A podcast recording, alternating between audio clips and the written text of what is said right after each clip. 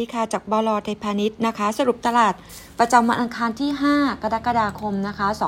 2565 นะคะ วันนี้ประเด็นคีย์หลักๆนะคะ ก็ อัปเดตนะคะก็คือเรื่องของตัว Advanced Info นะคะเมื่อวานนี้ที่มีการประกาศดิวนะคะของทาง SBS เองนะคะยังคงแนะนำนะคะ Advanced นะคะเป็น outperform นะคะ target price ของเราอยู่ที่ 235 นะคะเท่าเดิมนะคะ ประเด็นบวกที่เข้ามานะคะจากการเข้าไปซื้อ TTTBB กับ JASIF นะคะเรามองว่าตรงนี้นะคะจะทำให้ Advanced เนี่ยสามารถครอบคลุมนะคะไอ้ตัว network ในต่างจังหวัดได้นะคะ เพราะว่าไอ้ตรง 3BB ตรงนี้เนี่ยนะครับมี Market Share อันดับหนึ่งประเด็นอันที่2นะคะก็คือถ้าเกิดเรามาดูนะคะตัว Advanced Info เนี่ยก่อนอันนี้ที่หลายคน concern ว่ามีโอกาสที่จะมีการจ่าย dividend ได้เกิน 70%นะคะเราคิดว่าตอนนี้คงคงไม่เกินแล้วค่ะ คงน่าจะถูก cap จ่ายก็คืออไม่น่าจะเกิน 70%ประเด็นอันที่ 3 ตัว JASIF นะคะ ตรงนี้เนี่ยตัว JASIF เนี่ยเรามองว่าในแง่ของ short term ช่วงสั้นเนี่ยจะไม่น่าสนใจเท่ากับตัว ADVANC แล้วก็ ADVANC มีแผนในระยะยาวจะอัดฉีดทรัพย์สินนะคะให้กับ JASIF เพิ่มในอนาคตแต่ยังไม่ได้กำหนดในไทม์ไลน์นะคะดีลตรงนี้นะคะคาดว่าจะแล้วเสร็จต้องรอประชุมผู้ถือหุ้นนะคะ คาดว่าจะแล้วเสร็จคือช่วงของไตรมาสที่ 1 ปีหน้า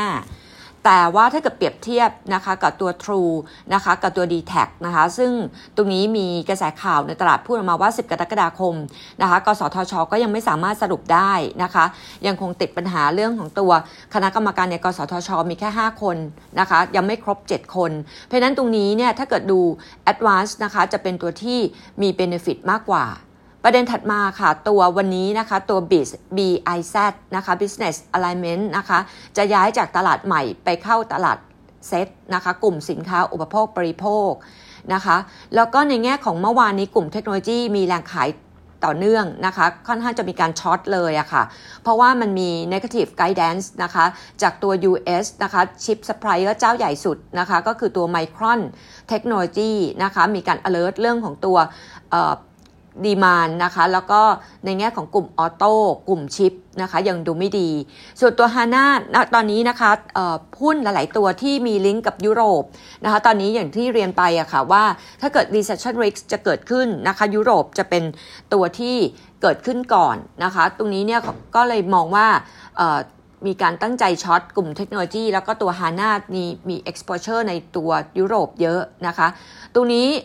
เรา หินนิดนึงนะคะว่า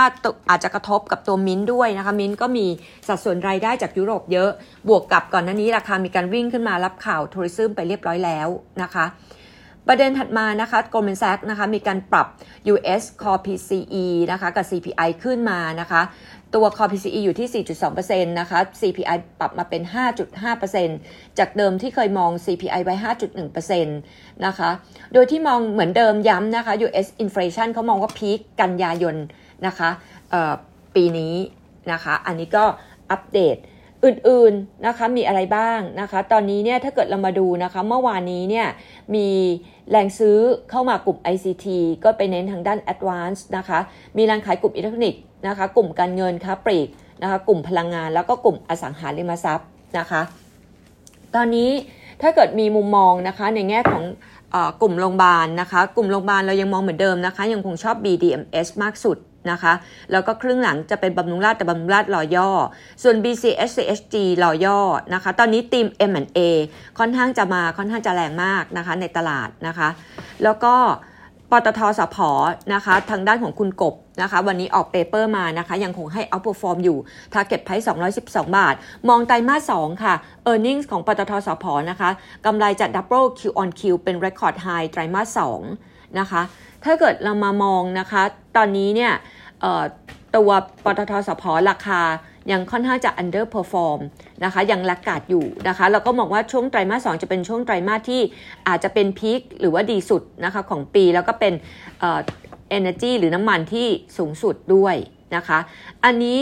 เราใช้ assumption นะคะปัจจุบันนะคะตัว Brent oil นะคะที่ 108 เหรียญ